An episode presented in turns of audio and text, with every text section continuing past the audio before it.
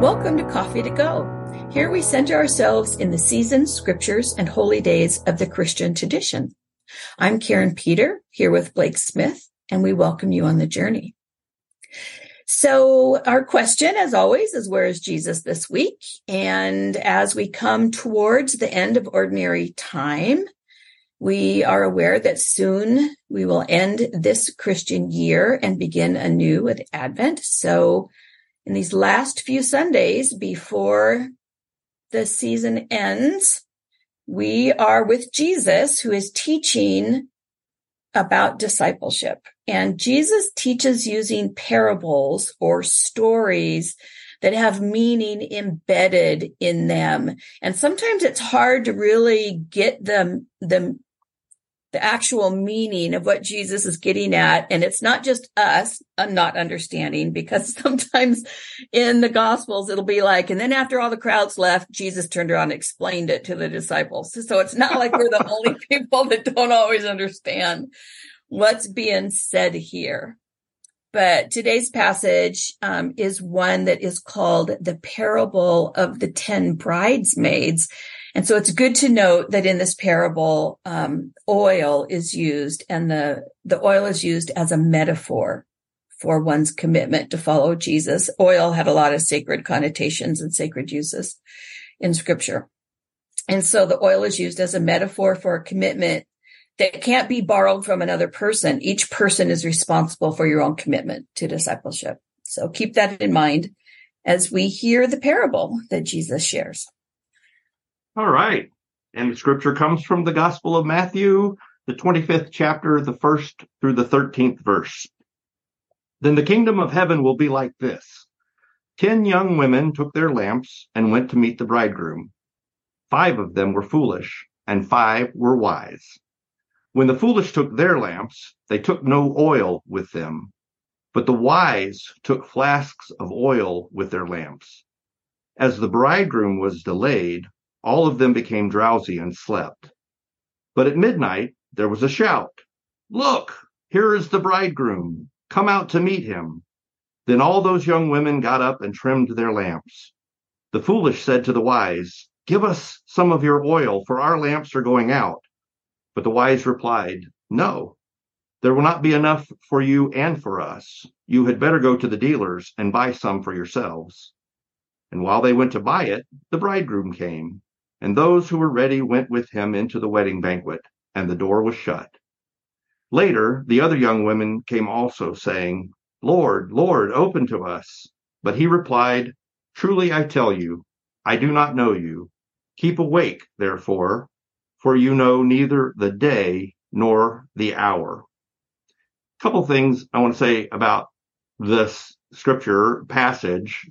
Uh, we might uh, want to focus on the keep awake, but it's important to note that even the wise bridesmaids slept. So this is obviously not about being awake or asleep. It's about being prepared. It's about commitment. Uh, as you mentioned, this oil is a metaphor for for one's commitment. But again, as we've said many times at Coffee to Go, we're human and we procrastinate and we rationalize of all the reasons we think, oh, well, I won't need this. I'll just carry a lighter bag or, or whatever. The other piece about the scripture is that this is being told to a group of people who have been waiting Christ's return. And, um, like us, we get tired of waiting. And so we, we maybe give up or we think, well, if it doesn't happen, it doesn't happen. Or if it does happen, we'll deal with it then. Um, and Christ, Jesus is saying, we need to be ready.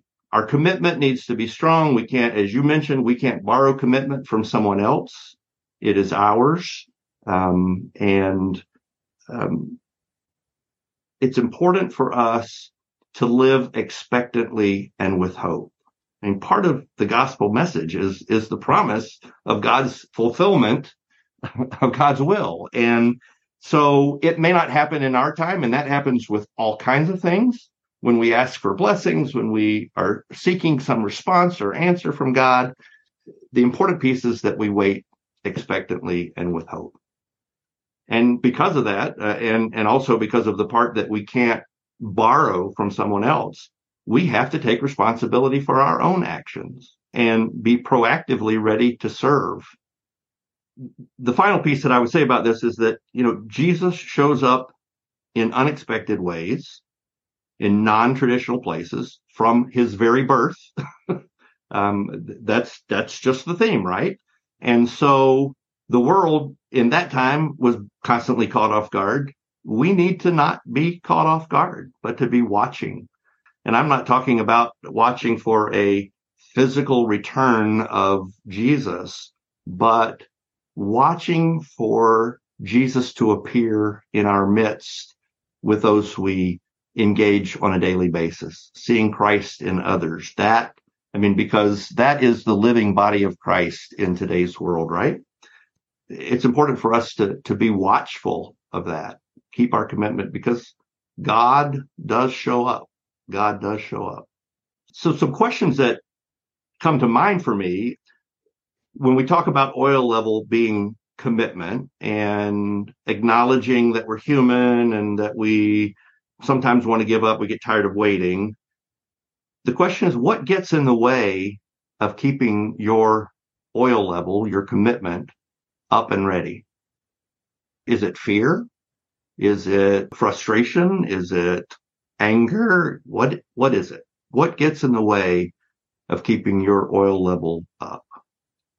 Another thing, because of this idea that, that Jesus appears in unexpected ways, I think a fun one would be to say, in, in whom did you see Jesus that completely blew you away, flabbergasted you, uh, because it was so not churchy? I mean, we look for Jesus in church, but think this week about a time when Jesus showed up and you went, oh my gosh, that's not churchy. That can't be Jesus. absolutely. Absolutely. and the older I get, the more and more of that I see. and then uh, finally, just uh, the same thing with the spirit. When when has the spirit shown up unexpectedly in your life, and how were you ready to receive that?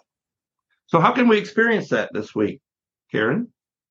Well, I I think going back to the oil as a metaphor. Um, first off, I got to say, I, have read that scripture hundreds of times, but today when you read it, it was like, seriously, those women started out and didn't bring extra oil. What the heck were they thinking? That's the first time that ever came to mind. But, but today, what's wrong with those people? Okay.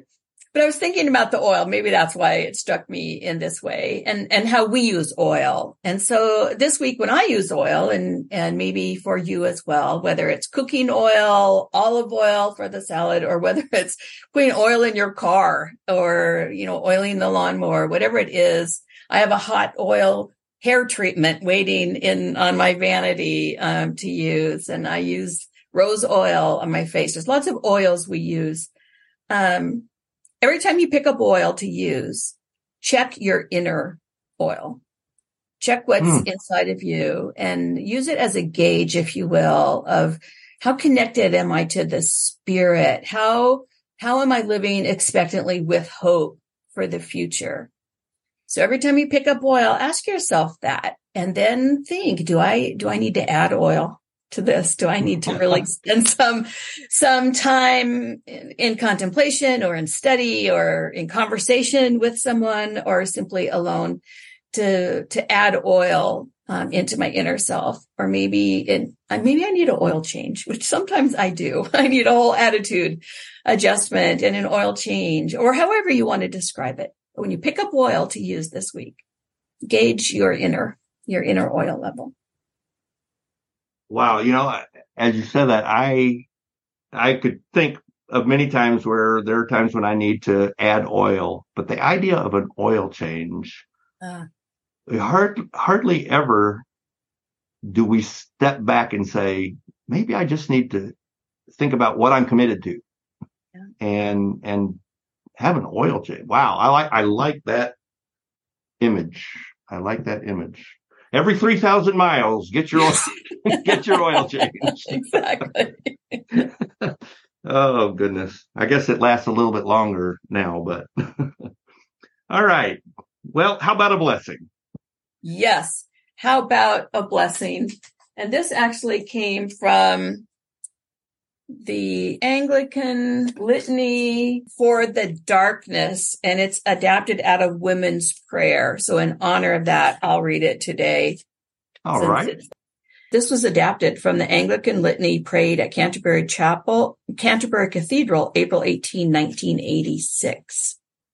For the darkness of waiting, of not knowing what is to come, of staying ready and quiet and attentive, we praise you, O God. For the darkness and the light are both alike to you.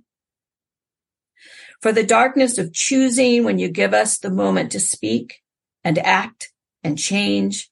And we cannot know what we have set in motion, but we still have to take the risk. We praise you, O God, for the darkness and the light are both alike to you. For the darkness of hoping in a world which longs for you for the wrestling and laboring of all creation, for the wholeness and justice and freedom, we praise you, O God. For the darkness and the light are both alike to you. Like that. A great way to send us out to live expectantly and with hope. So thanks for joining us here this week at Coffee to Go. We invite you to join us again next week for the next part of our journey through the liturgical seasons and holy days of the Christian tradition.